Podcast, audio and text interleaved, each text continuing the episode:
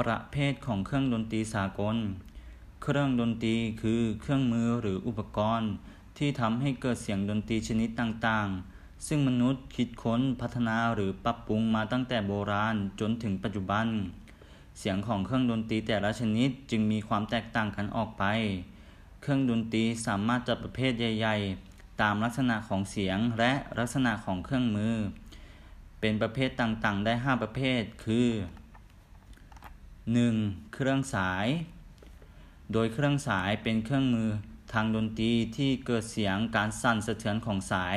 ด้วยวิธีการดีด การสี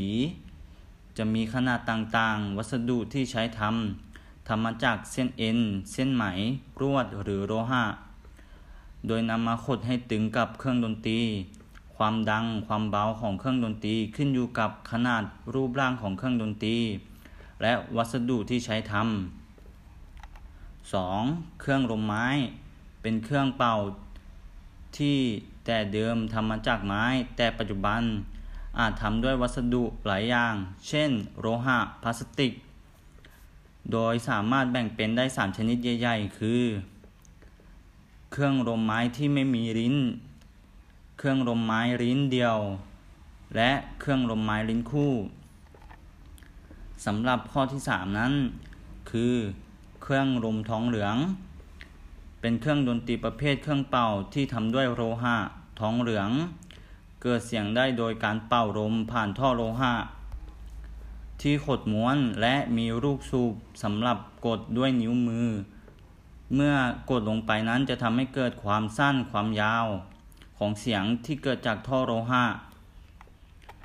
4. เครื่องตีหมายถึง รื่องดนตรีประเภทที่เกิดเสียงโดยการตี เคาะเขยา่า กระทบกัน